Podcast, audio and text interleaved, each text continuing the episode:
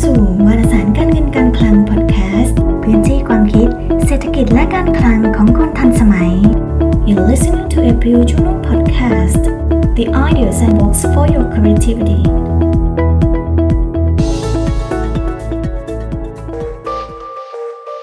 วัสดีค่ะ ก็พบกันอีกครั้งนะคะ ในรายการ FPO Journal Talks วันนี้เรื่องที่เราจะคุยกันค่ะ ก็เป็นเรื่องวิกฤตในสหรัฐอเมริกานะคะ หรือเราขอเรียกสั้นๆว่าวิกฤต 3C ค่ะ C ที่ 1 ก็คือโควิดค่ะ ท่านทราบหรือไม่คะว่าในปัจจุบันเนี่ยมีผู้ติดเชื้อโควิดประมาณ 7 ล้านคนทั่วโลกนะคะจำนวนประมาณ 2 ล้านคนอยู่ในสหรัฐอเมริกา แล้วถ้าเราตามตัวเลขเนี่ยจะพบว่าในสหรัฐเองเนี่ยมีผู้ติดเชื้อเพิ่มขึ้นราววันละประมาณ 20,000 คน ซึ่งถือว่าเยอะที่สุดในโลกนะคะ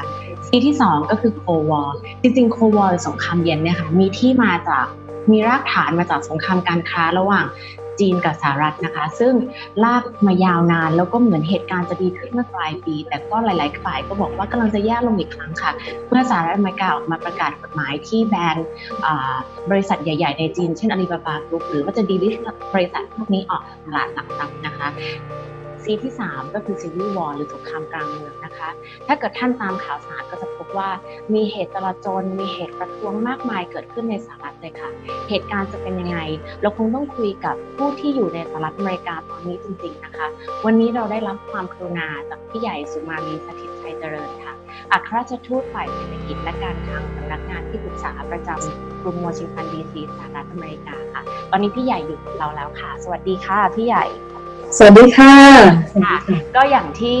ได้เกริ่นไปนะคะ ขอเริ่มด้วยคำถามแรกเลย คือตอนนี้ทุกคนอยากทราบมากเลยค่ะพี่ใหญ่ คือเปิดด้วย 3C แต่ตอนนี้อยากขอ C แรกก่อนสถานการณ์โควิดในสหรัฐตอนนี้เป็นยังไงบ้าง คนมีความตื่นตัวมากแค่ไหน แล้วก็ล็อกดาวน์ของเขาได้เริ่มคลี่คลายแล้วบ้างหรือยังคะค่ะ อันนี้พี่ขอเริ่มเล่าตั้งแต่แรกนิดหนึ่งแล้วกันนะคะ จะได้เข้าใจพื้นฐานก่อนว่าสถานการณ์ การโควิดของที่นี่นี่เป็นยังไงอย่างที่เมื่อกี้น้องดาวเล่าไปนะคะว่า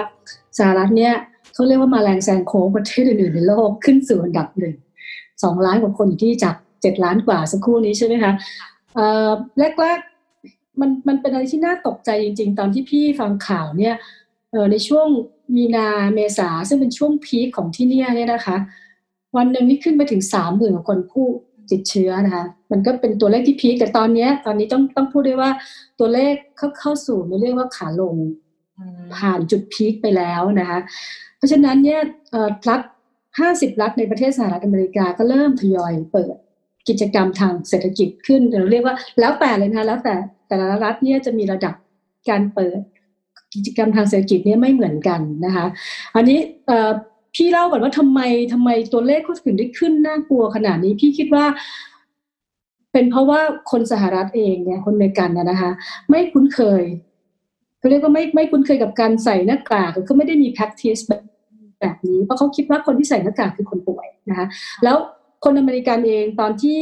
มีเหตุการณ์โควิดใหม่ ๆ เนี่ยเขาก็คิดว่า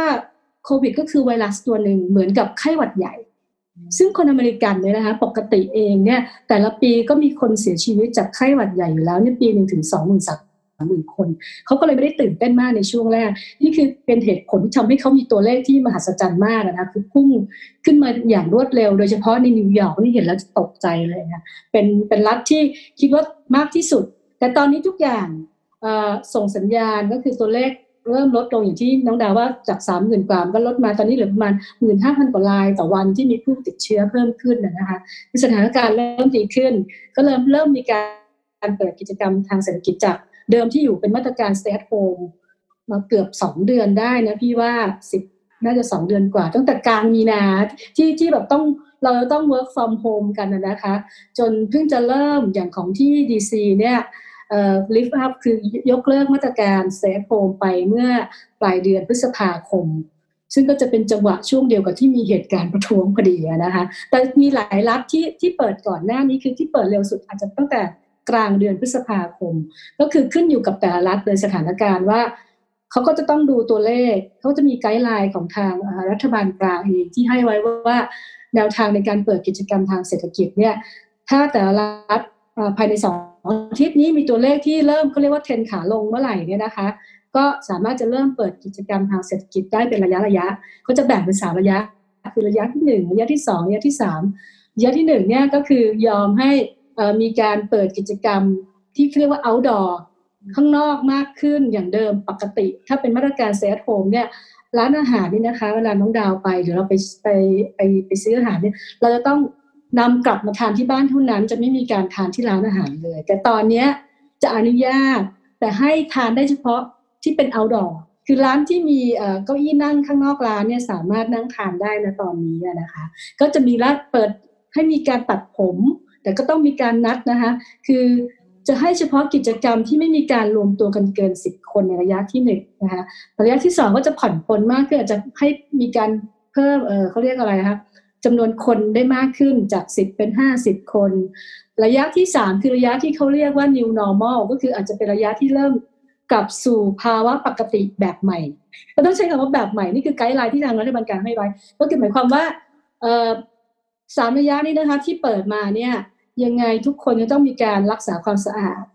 การล้างมือตลอดเวลาอย่างที่เขาเคยแนะนำนะคะเหมือนประเทศไทยเลยค่ะ ต้องใส่หน้ากากแล้วก็มีการคีบระยะห่างระหว่างกันอยู่วันนี้ก็คงจะต้องเป็นแนวปฏิบัติที่จะต้องคงอยู่ต่อไปเรื่อยๆ ในสถานการณ์ขณะนี้นะคะค่ะแล้วอย่างหน้ากากหรือแอลกอฮอล์นี่หาซื้อยากในช่วงโควิดเหมือนเมืองไทยไหมคะพี่ใหญ่ เหมือนเลยค่ะ เหมือนยากมากขนาดพี่สั่งซื้อยกตัวอย่างตัวเองก็เป็นเคสของตัวเอง ซื้อจากอเมซอนเนี่ย รับปากเราว่าอีกเดือนหนึ่งจะมาถึงอีกเดือนหนึ่งจะมาถึงนะคะ ก็ไม่คือสั่งไปตั้งแต่มีนาเนี่ยมันควรจะได้ของเมษาใช่ไหมคะ เดือนหนึ่งเนี่ยก็ของนี่นำเข้ามานะจากเมืองจีน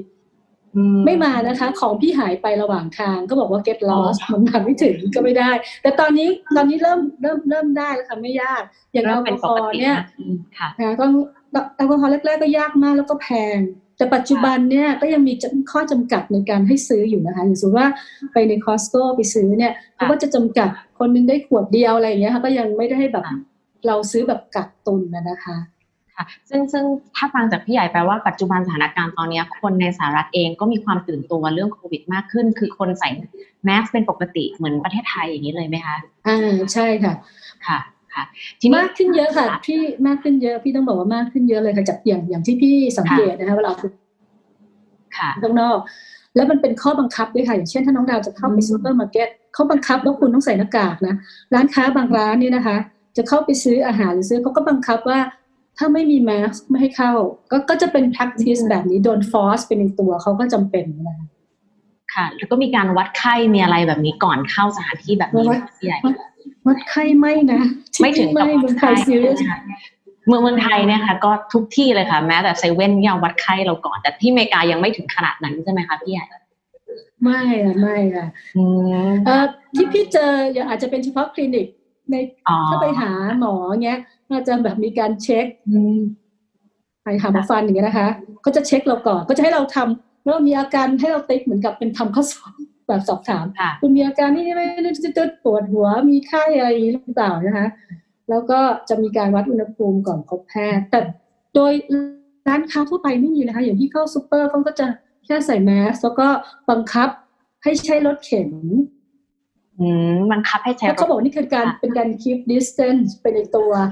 อ่าคือเป็นการ keep ระยะห่างในตัวซึ่งพี่ว่ามันไม่ค่อย work ในส่วนตัวพี่ก็เข้าไปจริงแล้วก็มั่วละ แต่เขาก็บังคับให้ทุกคนไม่ใช้ตะกร้าให้ใช้รถเข็นค่ะโอเคค่ะแต่เขาแต่เขาแต่เขาจะรักษาความสะอาดเรื่องนี้มากนะคะในร้านซูเปอร์มาร์เก็ตทุกร้านเนี่ยพี่จะเห็นเลยว่าเขาจะฉีดพ่นจะมีพนักงานคอยดูแลทำความสะอาดเรื่องนี้อย่างดี แล้วเขาก็ช่วงแรกๆนะคะ ถ้าเขาค้นพบว่าพนักงานเนี่ยหรือเจ้าหน้าที่ในร้านเขาเนี่ยนะคะติดเชื้อโควิดนี่เขาปิดร้านสองอาทิตย์เลยนะคะแบบ clean clean ร้านก็เขาก็ช่วงแรกก็เข้มเข้มเข้มข้นพอสมควรเลยทีเดียว ค่ะ แล้วอาหารหาซื้อยากไหมคะพี่ใหญ่ในช่วงที่ล็อกดาวน์เนี่ยค่ะจริงไม่ยากนะสำหรับพี่พี่ไม่คิดว่าลำบากอะไรคือซูเปอร์ก็ยังเปิดอยู่เพียงแต่ว่า น้องอาจจะต้องเลือกดูนิดนึงคิวมันอาจจะยาวเพราะด้วยความไม่ใช่คิวคือการเขาจำจำกัดคนเข้าไปในร้านนะอย่างที่รอบหนึ่งอาจจะดูจากตามพื้นที่ของร้านว่า อาจจะไม่เกินยี่สิบคนเพราะนั้นถ้าในนั้นเนี่ยมีคนอยู่ยี่สิบคนน้องก็ต้องเข้าแถวยืนรออยู่ข้างนอกแล้ว ซึ่งแล้วแถวนี้ไม่ใช่แถวติดติดใช่ไหมคะต้องแถวมีห่างระยะห่างก็ยิ่งทำให้แถวยาว พี่ก็จะรอคือแรกๆจะลำบากแต่ตอนนี้ไม่แล้วค่ะไม่ไม่ถึงขนาดนั้นคือต้องดูจังหวะแล้วก็ซื้อทีเวลาซื้อทีนึงเราก็ซื้อเยอะๆก็มาตุนไว้นะคะเราจะได้ไม่ต้องไปบ่อยๆ ก็เป็นการป้องกันตัวเองไปในตัวด้วยอะค่ะ ก็เรียกว่าเราต้องวางแผนในการช้อปปิ้งมากขึ้นนะคะ ใช่ใช่ค่ะ ค่ะก็ขออนุญาตลิงก์มาสู่ที่สองตอนแรกเราก็เห็นแล้วว่าจากที่พี่ใหญ่เล่าโควิดในสหรัฐก็ก็น่ากลัวจริง ๆ แล้วก็ตอนนี้ก็ดูเหมือนจะค่อยๆคลี่คลายลงยอดผู้ติดเชื้อจากสองหมื่นที่พี่ใหญ่กรุณาอธิบายว่าค่อยๆ ลดลงแล้วเหลือประมาณหมื่นห้าหมื่นหกหมื่นเจ็ดหมื่นแปดแถวนั้นนะคะ ที่ในประเด็นที่สองค่ะในประเด็นของสงครามการค้า หรือว่าบางคนเรียกว่าโควอลแล้วก็หลาย ๆ ฝ่าย นักวิเคราะห์หลายฝ่ายก็มีความกังวลมากเลยว่าสหรัฐเนี่ยจะมาประกาศกฎหมายดีลิสบริษัท ใหญ่ ๆ ของจีนออกจากตลาดหลักทรัพย์เนี่ยมันจะทำให้สงครามการค้าระหว่างจีนกับสหรัฐรุนแรงขึ้นไหมในเรื่องนี้พี่ใหญ่มองอยังไงคะอันนี้พี่ว่ามันเป็นความเชื่อมโยงกับประเด็นทางการเมืองด้วยเหมือนกันนะคะเพราะว่ามันก็จะกำลังเข้าสู่การเลือกตั้งประธานาธิบดีปีนี้ ซึ่งในปลายเดือนเออไม่ใช่ค่ะต้นเดือนวันที่สามพฤศจิกายนก็จะมีการเลือกตั้งประธานาธิบดีแล้วพี่คิดว่าการที่สหรัฐเนี่ย มีสงครามการค้ากับประเทศจีนหนักๆเพราะทางเป็นเป็นนโยบายของคนทางประธานาธิบดีเลยว่า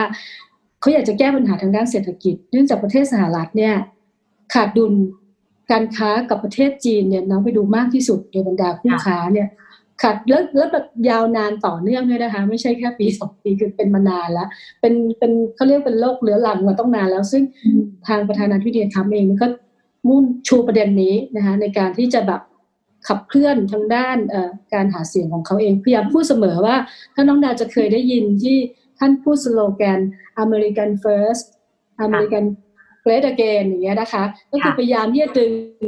การจ้างงานเข้ามาในประเทศสหรัฐ ก็โดยการเนี่ยค่ะตอบโต้ทางการค้ากับประเทศจีนที่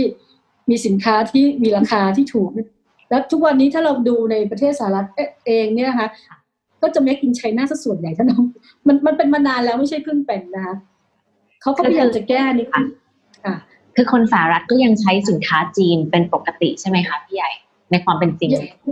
เพราะว่ามันเป็นของราคาถูกแล้วคนสหรัฐมันเราก็มีเขาเรียกว่าหลายระดับหลายเลเยอร์ คนที่จะ afford อะไรได้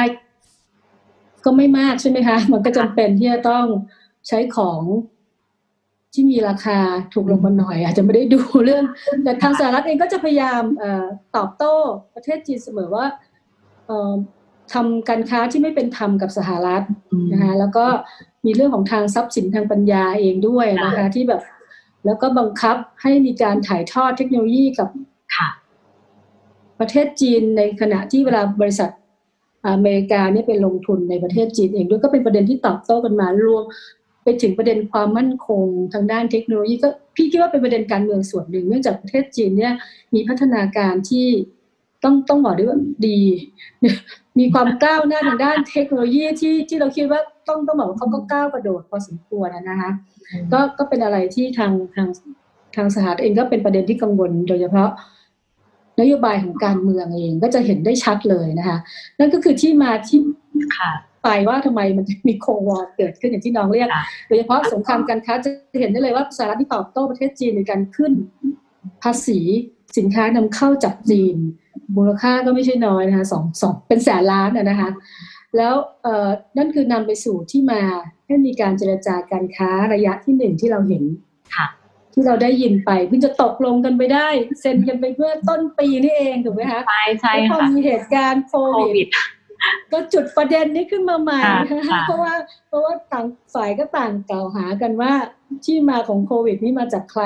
สหรัฐก็ว่ามาจากจีนมาจากอู่ฮั่นใช่ไหมคะมาจากห้องหลับทดลองในอู่ฮั่นจีนเองก็ตอบโต้ว่าเอ้ยมาจากทหารอเมริกันที่ไปแข่งกีฬาช่วงก่อนหน้าที่จะมีโควิดนะก็เป็นการตอบโต้กันไปตอบโต้กันมานี้พี่ก็ ไม่มีความเห็นในเรื่องนี้นะก็เป็นเรื่องที่ได้ยินมาก็ไม่แน่ใจจริง ๆ ว่ามีที่มาที่ไป แต่ก็เป็นการจุดประเด็นทำให้มันมีอิชชูเรื่องนี้เป็นกระแสกลับขึ้นมาอีกรอบนึงแล้วแถมยังเป็นประเด็นที่น้องดาวพูดในเรื่องของที่จะมีร่างกฎหมาย จริง ๆเขาเป็นกฎหมายที่ในภาพรวมนะคะในเรื่องการเพิกถอนการจดทะเบียนบริษัทต่างชาติในตลาดหลักทรัพย์ของประเทศสหรัฐเองเขาเขาเนื่องจากเขาเห็นว่ามี บริษัทต่างชาติบางบริษัทเนี่ยไม่โปร่งใส ไม่สามารถทำการออดิตหรือตรวจสอบได้ คือเขาไม่สามารถเข้าถึงได้ซึ่งบริษัทสัญชาติจีนหลายบริษัทเองเนี่ยจะได้รับผลกระทบอย่างอาลีบาบาที่เขาจดทะเบียนก็จะมีปัญหานี้เนื่องจากเขาประสบปัญหาคือสหรัฐเองเนี่ยกล่าวว่าเขาประสบปัญหาในการตรวจสอบบัญชีของบริษัทพวกนี้ ซึ่งบางทีต้องไปตรวจสอบที่ฮ่องกงหรือที่จีน ซึ่งข้อมูลไม่ได้รับ การเปิดเผยโปร่งใสอย่างเป็นธรรมเพราะก็เป็นความกังวลว่า จะก่อให้เกิดความเสียหายกับผู้ลงทุนของสหรัฐได้นี่อันนี้เป็นข้อมูล หรือเป็นเหตุเป็นผลของการออกกฎหมายตัวนี้มานะคะ ซึ่งขณะนี้ก็ยังยังไม่ได้มีการบังคับใช้แต่อยู่ระหว่างการดำเนินการที่จะให้มีการบังคับใช้กฎหมายตัวนี้นะคะก็ต้องดูต่อไปมันก็เป็นอะไรที่พี่คิดว่ามันมีความเชื่อมโยงมันค่อนข้างมาก ประเด็นการเมืองประเด็นเศรษฐกิจมันแยกกันแทบจะไม่ออกเลยนะแถมยังมีเรื่องความมั่นคงเข้ามาเกี่ยวอีกตรงนี้ เป็นเขาเรียกว่าเรื่องน่าจะเป็นเรื่องยาวอีกนานเป็นเรื่องที่เราอาจจะต้องดูกันยาวๆ แต่ช่วงนี้ก็เงียบไปหน่อยนะคะ ไม่ค่อยได้มีข่าวในเรื่องของประเด็นสหรัฐกับจีนสักเท่าไหร่นะคะ ก็ไปอยู่ที่ข่าวซีตัวถัดไปของน้องซึ่งค่ะ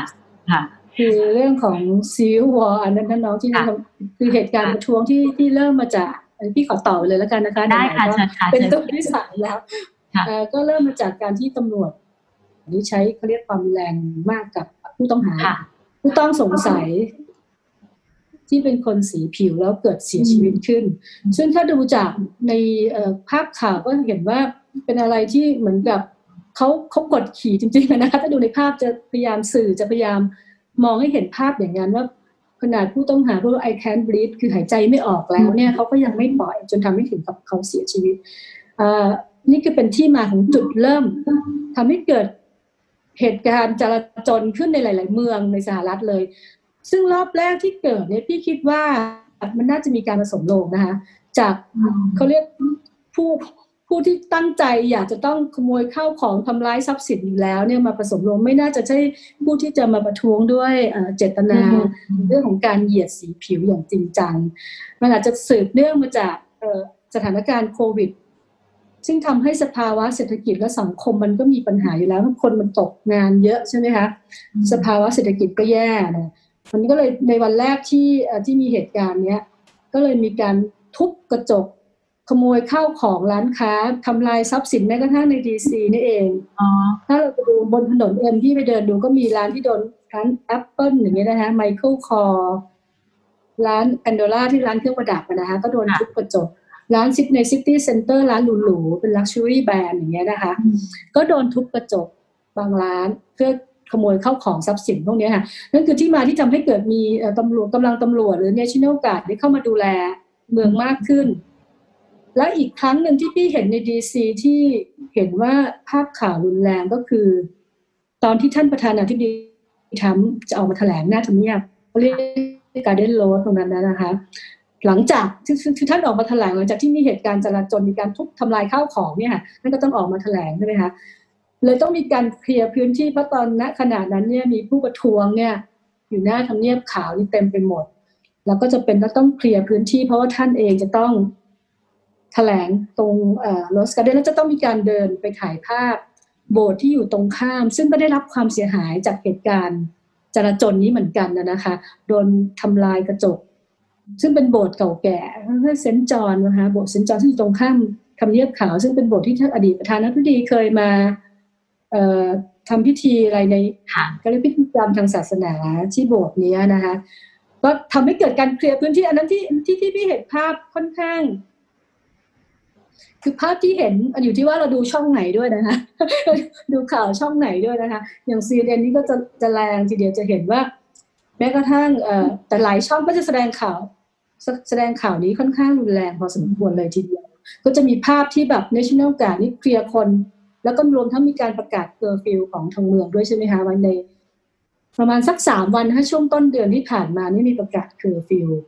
ว่า หลังจากทุ่มหนึ่งเนี่ยทุกคนจะต้องออกจากพื้นที่ก็คือต้องกลับเข้าไปอยู่ในบ้านใช่ไหมคะทุ่มหนึ่งยังเห็นคนอยู่เต็มถนนเลยนะคะ น้องทุกวันนั้นที่พี่ดูในข่าว อีกสองนาทีจะทุ่มหนึ่งเนี่ยทหารก็เคลียร์นะคะไล่คนไม่ใช่ทหารตำรวจนะคะเจชิเนลกาเนี่ยก็พยายามกินนั้นอันนั้นแรงที่สุดที่พี่จะเห็นว่าไล่แบบไล่ มีทั้งยิงแก๊สน้ำตา ยิงเพื่อไล่ให้คนแบบ กระจายตัวออกจากพื้นที่ไปนะคะอันนั้นอันนั้นหนักทีเดียว แต่หลังจากนี้เนี่ยพี่ก็ไม่เห็นเหตุการณ์แบบนี้อีกนะคะ ที่เกิดขึ้นก็จะเป็นการประท้วงด้วยความสงบอย่างแถวบ้านพี่เนี่ยจริงๆพี่ก็ไม่ได้อยู่ในดีซีพี่อยู่ติดขอบดีซีเป็นเวอร์จิเนียใกล้ๆกันเนี่ยก็มีการร่วมเดินกระบวนประท้วง แต่ด้วยความสงบก็จะถือป้ายเดินไป รวมตัวกันตรงสเตชสถานีรถไฟนะคะก็รวมกลุ่มกันก็เรียกร้องด้วยความชูป้ายก็เขาจะเห็นท่าที่น้องอาจจะเห็นในข่าวท่ายอดนิยมก็คุกเข่าข้างหนึ่งใช่ไหมคะคุกเข่าข้างหนึ่งก็เรียกร้องเพื่อเรียกร้องความเป็นธรรมคือประเด็นที่เขาประท้วงกันคือต้องการอะไรคะอ๋อเรื่องสีผิวอ่าไม่เรื่องเรื่องกันเนี้ยค่ะแล้วก็ต้องการความเป็นธรรม ซึ่งจริงๆ เรื่องของการเหยียดผิวเนี่ยเลสลิสที่เขาเรียกเลสลิสเนี่ยนะคะมันก็เป็นมานานแล้วมันก็ไม่ใช่เพิ่งเป็น มันมีเป็นยาวนานต่อเรื่องคลาสสิกมากที่เราเคยได้ได้ยินภูคัดแคร์นี่นะนานนานมากในอดีตสมัยเราเด็กๆเลยเนี่ยสมัยพี่เด็กๆก็จะนานมากก็ยังถามว่ายังมีมันมีมันมีมาตลอด แต่ทำไมช่วงนี้ถึงปะทุขึ้นมาอีกนะคะข้อเรียกร้องเขาก็มีหลายอย่าง นอกจากเรื่องของการให้มีการ สร้างความเป็นธรรมนะคะแล้วก็ยังมีเรียกร้องให้ปฏิรูปตำรวจด้วยอยากจะให้มีการรีฟอร์ม police เกิดขึ้นว่าให้ไม่มีการเขาเรียกอะไรคะพฤติกรรมที่ทำร้ายผู้ต้องหาเกินกว่าเหตุอย่างเงี้ยค่ะ ไม่ใช่ไม่ใช่ทำร้าย ใช้กำลังเกินกว่าเหตุนี่ใช้คำอะไรดีคะใช้กำลังเกินกว่าเหตุกับผู้ต้องหาอย่างเงี้ยนะคะแล้วก็อยากจะให้สร้างความเป็นธรรมคือไม่ใช่มองว่าคนสี ผิวจะเป็นพวกเขาเรียกอะไรที่จะก่อให้คือคือเวลาเขาเห็นคนสีผิวจะมองว่าเป็นผู้ร้ายไปก่อนเนี้ยนะในในมุมมองหรือภาพที่เห็นนะนะคะ ซึ่งเขาพยายามเรียกร้องในลักษณะนี้ แต่แต่ถ้าถ้าถามพี่เรื่องนี้ไม่ใช่เรื่องใหม่เลย มันน่าจะผสมลงมาจากเหตุการณ์โควิด น่าจะมีความเก็บกด เพราะโอ้โหเสาร์อาทิตย์ ที่ผ่านมานี่นะคะ ที่ดีซีเนี่ยถ้าเห็นในข่าวเนี่ยค่ะสนุกมากเลยนะคะคนคือไม่ได้มีเหตุการณ์รุนแรงแต่คนไปรวมตัวกันเยอะมากเพื่อประท้วง จะมีการเริ่มเหมือนมังไข่เล็กๆแจกอาหารนะคะน้องมีคนมีตั้งแจกแซนด์วิชฮอทดอกแจกน้ำเครื่องดื่มมีการเล่นดนตรีนะคะเพื่อบันเทิงคนแถวๆนั้นนะคะก็คือบรรยากาศก็คือผ่อนคลายขึ้นมากผ่อนคลายขึ้นมาก ตอนนี้หลาย ๆ เมืองก็ เริ่มมีการประท้วงด้วยความสงบอย่างนิวยอร์กก็เหมือนกันก็จะไปรวมตัวกันก็ถือป้ายไม่ได้มีเหตุการณ์ขโมยข้าวของหรือทุบร้านค้าอย่างช่วงแรกๆที่ที่เราเห็นนะคะแต่ยังยังมีการประท้วงอยู่ก็ยังเรียกร้องในเรื่องของความเป็นธรรมพวกนี้อยู่ค่ะ คือในมุมมองพี่ใหญ่แสดงว่าตอนนี้สถานการณ์สงครามกลางเมืองหรือซีวิววอร์เนี่ยเริ่มคลี่คลายขึ้นแล้วใช่ไหมคะ คือไม่ได้มีค่ะไม่ได้มีความรุนแรงแต่ยังมีการประท้วงอยู่นะคะ แต่อย่างสันติวิธีต้องเรียกว่า สันติวิธีก็ยังเรียกร้องอยู่เพราะอยากจะให้มีการปฏิรูป อย่างที่พี่ว่าเรื่องของตำรวจเอง ตอนนี้ก็อยู่ในกระบวนการรัฐบาลกลางก็มีการเขาเรียกไต่สวนกระบวนการถึงที่มาที่ไป อย่างตำรวจคนที่ทำร้ายจนเป็นข่าวใหญ่โตทุกวันนี้ ตอนนี้ก็ติดคุกมานะคะ ก็เหมือนกับก็บรรเทาได้ส่วนหนึ่ง แล้วก็ตำรวจเองก็มีกลยุทธ์ วิธีในการที่จะแบบทำให้ผู้ประท้วงเนี่ยอยู่ในเขาเรียกความสติ ไม่ได้ใช้กำลังรุนแรงนะคะส่วนหนึ่งของผู้ประท้วงพี่ใหญ่ว่าเกี่ยวกับโควิดด้วยไหมคะว่าอาจจะว่างงานแล้วตกงานก็เลยเป็นส่วนหนึ่งที่ทำให้เขาออกมาประท้วงเพื่อเรียกร้องความเป็นธรรมในหลาย ๆ เรื่องค่ะ เกี่ยวค่ะ พี่เห็นว่ามีส่วนเลย เพราะตอนนี้คนตกงานอย่างว่า เลยรวมตัวกันได้มากคนหนาแน่นเลยนะคะ อันนี้อันนี้ก็ยังทำให้เกิดคุณหมอคุณหมอที่นี่ก็ยังเป็นห่วงอยู่เหมือนกันค่ะทำให้เกิดอีกประเด็นหนึ่งว่า การที่คนไปรวมตัวกันเยอะถึงแม้จะเห็นว่าหลังๆเขาใส่แรกๆนี่พี่เห็นไม่ใส่หน้ากากเลยนะคะหลังๆนี่เริ่มใส่หน้ากากแต่ก็ยังกังวลอยู่ดี แล้วก็รู้สึกตอนนี้เริ่มมีข้อมูลว่าบางรัฐเนี่ยใช่ second wave ก็เริ่มนะเริ่มเพิ่มขึ้นแล้วก็ แม้กระทั่งตำรวจที่ไปดูแลเหตุการณ์ประท้วงเองก็เริ่มมีการมีคนติดเชื้อโควิดเหมือนกันนะนี่ก็ต้องคอยดูว่าสถานการณ์ของโควิด เนี่ย รอบที่สองจะกลับมาอีกรอบไหมนะคะเพราะต้องต้องต้องรอดูนิดนึงเพราะว่าเชื้อตัวนี้มันต้องใช้เวลานะในการแสดงผลพอสมควร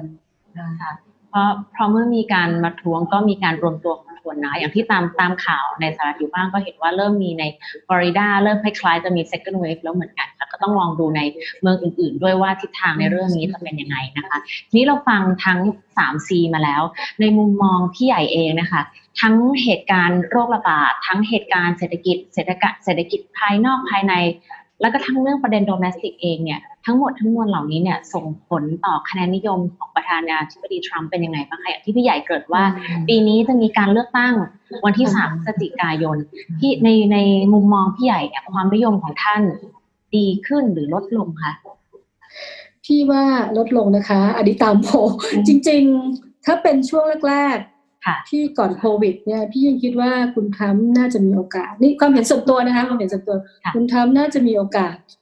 เอ่อที่จะกลับมาอีกครั้งหนึ่งนะคะแต่หลังจากสถานการณ์ทั้งโควิด ทั้งการจราจรที่เกิดขึ้นเนี่ยตอนนี้คะแนนของคุณทรัมป์ถ้าถ้าดูจากโพลของที่นี่เองนะคะก็เป็นรองของคุณไบเดนค่อนข้างมากค่ะ มีพอสมควรแต่ทั้งนี้ทั้งนั้นก็ ยังเป็นการยากในการจะทำนายนะคะ เพราะว่า เพราะว่าอย่างในอดีตถ้าเราดูก่อนหน้านี้ใช่ไหมที่คุณฮิลลารีเองก็ popular vote มากกว่า แต่ก็ยังแพ้เป็นทางด้านเทคนิคเพราะระบบการเลือกตั้งของสหรัฐเนี่ยมันเป็นเทคนิคแบบหนึ่งที่แม้กระทั่งได้ popular vote มากกว่า ก็ไม่ได้เป็นประธานาธิบดีนะคะ แล้วนอกจากนี้เนี่ยเหตุการณ์โควิดเองเนี่ยตอนนี้ทำให้เกิดการถกเถียงกันอยู่เหมือนกันยังเป็นการเขาเรียกอ่ วิเคราะห์กันอยู่นะคะ ว่าจะมีการปรับรูปแบบวิธีการเลือกตั้งหรือเปล่าว่า มันอาจจะไม่มีทางกายภาพ อาจจะต้องไปเลือกตั้งทางไปรษณีย์แทนไหม เพราะว่ามันเป็นเรื่องของสถานการณ์การติดเชื้อมันก็ต้องลดใช่ไหมคะไม่มีเหตุถ้าถ้าถ้าสถานการณ์มันช่วงนั้นเกิดมีอะไรที่เป็นระลอกสองอย่างที่เราว่านี่นะคะค่ะอาจจะต้องมีการเตรียมพร้อม หรือไปใช้วิธีการเลือกตั้งแบบทางไปรษณีย์ซึ่ง ซึ่งมีคนวิเคราะห์ว่านะนักข่าวหรือผู้สื่อข่าวที่ก็จะวิเคราะห์ว่าถ้ามีการเลือกตั้งโดยทางไปรษณีย์เนี่ยโอกาสที่คุณทำแพ้ก็จะมีสูงมาก เพราะคนจะมาใช้สิทธิ์กันเยอะ ยิ่งคนใช้สิทธิ์เยอะโอกาสแพ้จะยิ่งมากนะคะค่ะค่ะแล้วทางคุณไบเดนเองเนี่ยพูดถึงเขาก็มีฐานเสียงจากคนผิวสีค่อนข้างเยอะอยู่แล้ว ก็เลยจะมีโอกาสที่ค่อนข้างดี แต่พี่ก็คิดว่าเออมันยังเหลืออกประมาณสักห้าเดือนค่ะ อันนี้ก็ยังไม่รู้ว่าเรามันจะเกิดเหตุการณ์อะไรขึ้นในอนาคตในห้าเดือนนี้นะคะ ก็อาจจะยังมีมันพูดยากค่ะเพราะโพลนี่มันก็เป็นอะไรที่ปรับเปลี่ยนได้เรื่อยๆ ตลอดเวลาแล้วความรู้สึกของคนมันก็เปลี่ยนไปตามสถานการณ์ด้วยเหมือนกัน แล้วก็เหตุการณ์ที่เข้ามาณขณะนั้นๆนะนะคะอันนี้ก็ยังพูด ขณะนี้พี่เห็นอย่างนี้ แต่อีกห้าเดือนนี้ก็ไม่แน่นะคะค่ะคงต้องค่ะต้องติดตามอย่างใกล้ชิดกันค่ะต่อไปนะคะ คือปีนี้เนี่ยค่ะ ทุกเดือนเนี่ยมีเรื่องราวตลอดเลย เพราะฉะนั้นเราประมาทไม่ได้เลยว่าในโลกอีกห้าหกเดือนข้างหน้าจะเกิดอะไรขึ้นนะคะคือว่าใช่สองศูนย์สองศูนย์เนี่ยเป็นเป็นปีที่มีเหตุการณ์สำคัญสำคัญในโลกนี้มากมายเลย เพราะฉะนั้นเหตุการณ์เลือกตั้งในอเมริกาก็เป็นอีกเหตุการณ์หนึ่งซึ่งต้องจับตามองไปเรื่อยๆนะคะ ทีนี้ประเด็นสุดท้ายค่ะพี่ใหญ่อ่าเศรษฐกิจอเมริกาสงครามการค้ากับจีนรวมถึงวิอ่าวิกฤตโควิด ในสหรัฐที่มีผู้ติดเชื้อมากที่สุดในโลกแบบนี้พี่ใหญ่มองว่า จะมีผลกระทบต่อเศรษฐกิจไทยอย่างไรบ้างคะเอิ่มจริงๆ พี่ว่าตั้งแต่สงครามการค้ากับจีนสหรัฐกับจีนเนี่ยนะคะ ก็ส่งผลกระทบต่อเศรษฐกิจไทยในระดับหนึ่ง เพราะว่าเราเองมีความสัมพันธ์ ถ้าถ้าถ้าดูทางด้านเอ่อการค้าเนี่ยทั้งจีนและสหรัฐก็เป็นหนึ่งในสามอืมประเทศคู่ค้าหลักของประเทศไทยอยู่แล้วนะคะเป็นตลาดส่งออกที่สำคัญของไทยฉะนั้นการที่เขาทำเอ่อ สงครามการค้าระหว่างกันก็ต้องกระทบกับเศรษฐกิจไทย แต่อาจจะมีทั้งมุมมองทั้งดีและไม่ดีอยู่ที่ว่าเราจะสามารถเป็นตัวแทน เพราะว่าจีนเนี่ยโดนขึ้นภาษีตอบโต้ถึง 25%ในสินค้าบางตัวอาจจะมีการสร้างโอกาสของไทย สินค้าของไทยถ้าเราสามารถแข่งได้นะคะแต่ก็ไม่ใช่แค่ไทยอย่างเดียวก็เป็นโอกาสของประเทศในอาเซียนทุก ๆ ประเทศด้วย ก็อยู่ที่ว่าเราทำได้ดีมากน้อยขนาดไหนแต่พี่คิดว่าที่จะกระทบกับไทยมากที่สุดก็จะเป็นโควิด ซึ่งมันค่ะกระทบทั่วโลกค่ะทั่วโลกมันอย่างถ้าเราดูตัวเลขคาดการณ์เศรษฐกิจโลกของ World Bank IMF ก็พูดเหมือนกันเลยนะคะ ก็ทิศทางเดียวกันคือหดตัว แต่จะหดตัวมากน้อยต่างกันไปอย่างถ้าเป็นของเออ IMF เองก็มองว่าจะลบสักประมาณ3%แต่ World Bank ที่เพิ่งออกไปเมื่อวันที่8นี้นะคะ ก็ติดลบ5% 5.2%เลยทีเดียวนะคะ ก็ถ้าถ้าเศรษฐกิจโลกมันสโลว์ดาวอย่างนี้ ไม่ใช่สโลว์ดาวนะคะอันนี่ไม่ใช่คำว่าสโลว์ต้อง recession แล้วใช่ไหมหดตัวค่ะเข้าสู่ภาวะหดตัวแบบนี้เนี่ย ก็กระทบเศรษฐกิจไทยแน่นอนเพราะไทยเราเองก็พึ่งพาเศรษฐกิจการค้าระหว่างประเทศพอสมควรทีเดียวนะคะฉะนั้นจะต้องไปใช้เอ่อมาตรการกระตุ้นการบริโภคในประเทศมากขึ้น ซึ่งหลาย ๆ ประเทศก็ก็ก็ใช้มาตรการนี้กันนะคะค่ะ นี่มุมมองของพี่ยังยังถ้าถ้าพูดก็ก็อาจจะยังคาดการณ์อะไรไม่ได้มากนักนะคะ เพราะว่าสถานการณ์มันก็ยังไม่ค่อยนิ่งนะคะแล้วยังไม่รู้ว่าจะมีเหตุการณ์อะไรเข้ามาอีก ที่จะเกิดขึ้นที่นี่ต่อไปนะแล้วรอบสองจะมาไหมมาแล้วจะหนักกว่ารอบแรกไหมอย่างเงี้ยนะคะ ก็ยังยังค่อนข้างมีความไม่แน่นอนอยู่สูงมากนะคะค่ะ ก็แต่ที่แน่ไม่น่าหดตัวแน่นอนหดตัวกันทั่วหน้าทั่ว ทั่วโลกค่ะเขาเรียกว่าก็ถ้าเกิดเราดูจากตัวเลขเศรษฐกิจนับจาก Great Depression มานี่ก็ถือว่าเป็นอ่าผลกระทบของโควิด ถือว่ามีมีกำลังมหาศาลพอสมควรเหมือนกันถ้าเทียบกับวิกฤตเศรษฐกิจอื่นๆที่ผ่านมาแล้ว ถ้าเกิดฟังจากที่พี่ใหญ่กรุณาเล่าให้ฟังให้เราฟังในวันนี้ก็เหมือนกับพี่ใหญ่จะให้น้ำหนักว่าซีแรกก็คือซีโควิดเนี่ยจริง ๆ แล้วเนี่ยมีมีผลกระทบต่อตัวสหรัฐเอง แล้วจริง ๆ แล้วกับทั่วโลกมากที่สุดยิ่งกว่า สงครามการค้าระหว่างสองมหาขั้วอำนาจจีนกับสหรัฐแล้วก็อาจจะมากกว่าวิกฤตภายในประเทศไม่ว่าจะเป็น civil war หรือการประท้วงต่างๆ ในเมืองใหญ่ของสหรัฐด้วยซ้ำไป นะคะ ซึ่งวันนี้เนี่ยทางเอ่อทีมงานวารสารการเงินการคลังก็ได้รับความรู้มากเลยค่ะพี่ใหญ่แล้วก็ได้รับฟังประสบการณ์จากจากพี่ที่อยู่ในในสหรัฐอเมริกาจริง ๆ ว่าเป็นยังไงบ้างสถานการณ์ในปัจจุบันนะคะ ทางเราก็ต้องขออนุญาตคุณพี่ใหญ่มากๆที่สละเวลามาเล่าให้เราฟังวันนี้เข้าใจว่าตอนนี้เราอัดกันตอนเช้า แต่ว่าตอนนี้ทางพี่ใหญ่คืนอยู่ใช่ไหมคะก็ต้องขอบใช่คุณค่ะทางทุกพี่ใหญ่ค่ะมากที่นอนดึกค่ะที่กรุณาอ่า มาแชร์ประสบการณ์ให้เราฟังในวันนี้นะคะ ถ้าในอนาคตมีเหตุการณ์อะไรที่สำคัญสำคัญ หรือว่าเป็นเหตุการณ์ที่เอ่อในกระแสที่อยากจะทราบในสหรัฐอเมริกาอีกก็จะขออนุญาตสัมภาษณ์พี่ใหญ่อีกครั้งเพื่อให้ความรู้กับท่านผู้ชมนะคะ วันนี้ต้องขอบคุณพี่ใหญ่มากค่ะ ค่ะพี่ใหญ่ด้วยความยินดีค่ะด้วยความยินดีค่ะค่ะสวัสดีค่ะค่ะสวัสดีค่ะ ขอบคุณสำหรับการรับฟังวารสารการเงินการคลังพอดแคสต์ อย่าลืมกดไลค์ กดแชร์ กด subscribe ด้วยนะคะ แล้วเจอกันใหม่คลิปหน้า สวัสดีค่ะ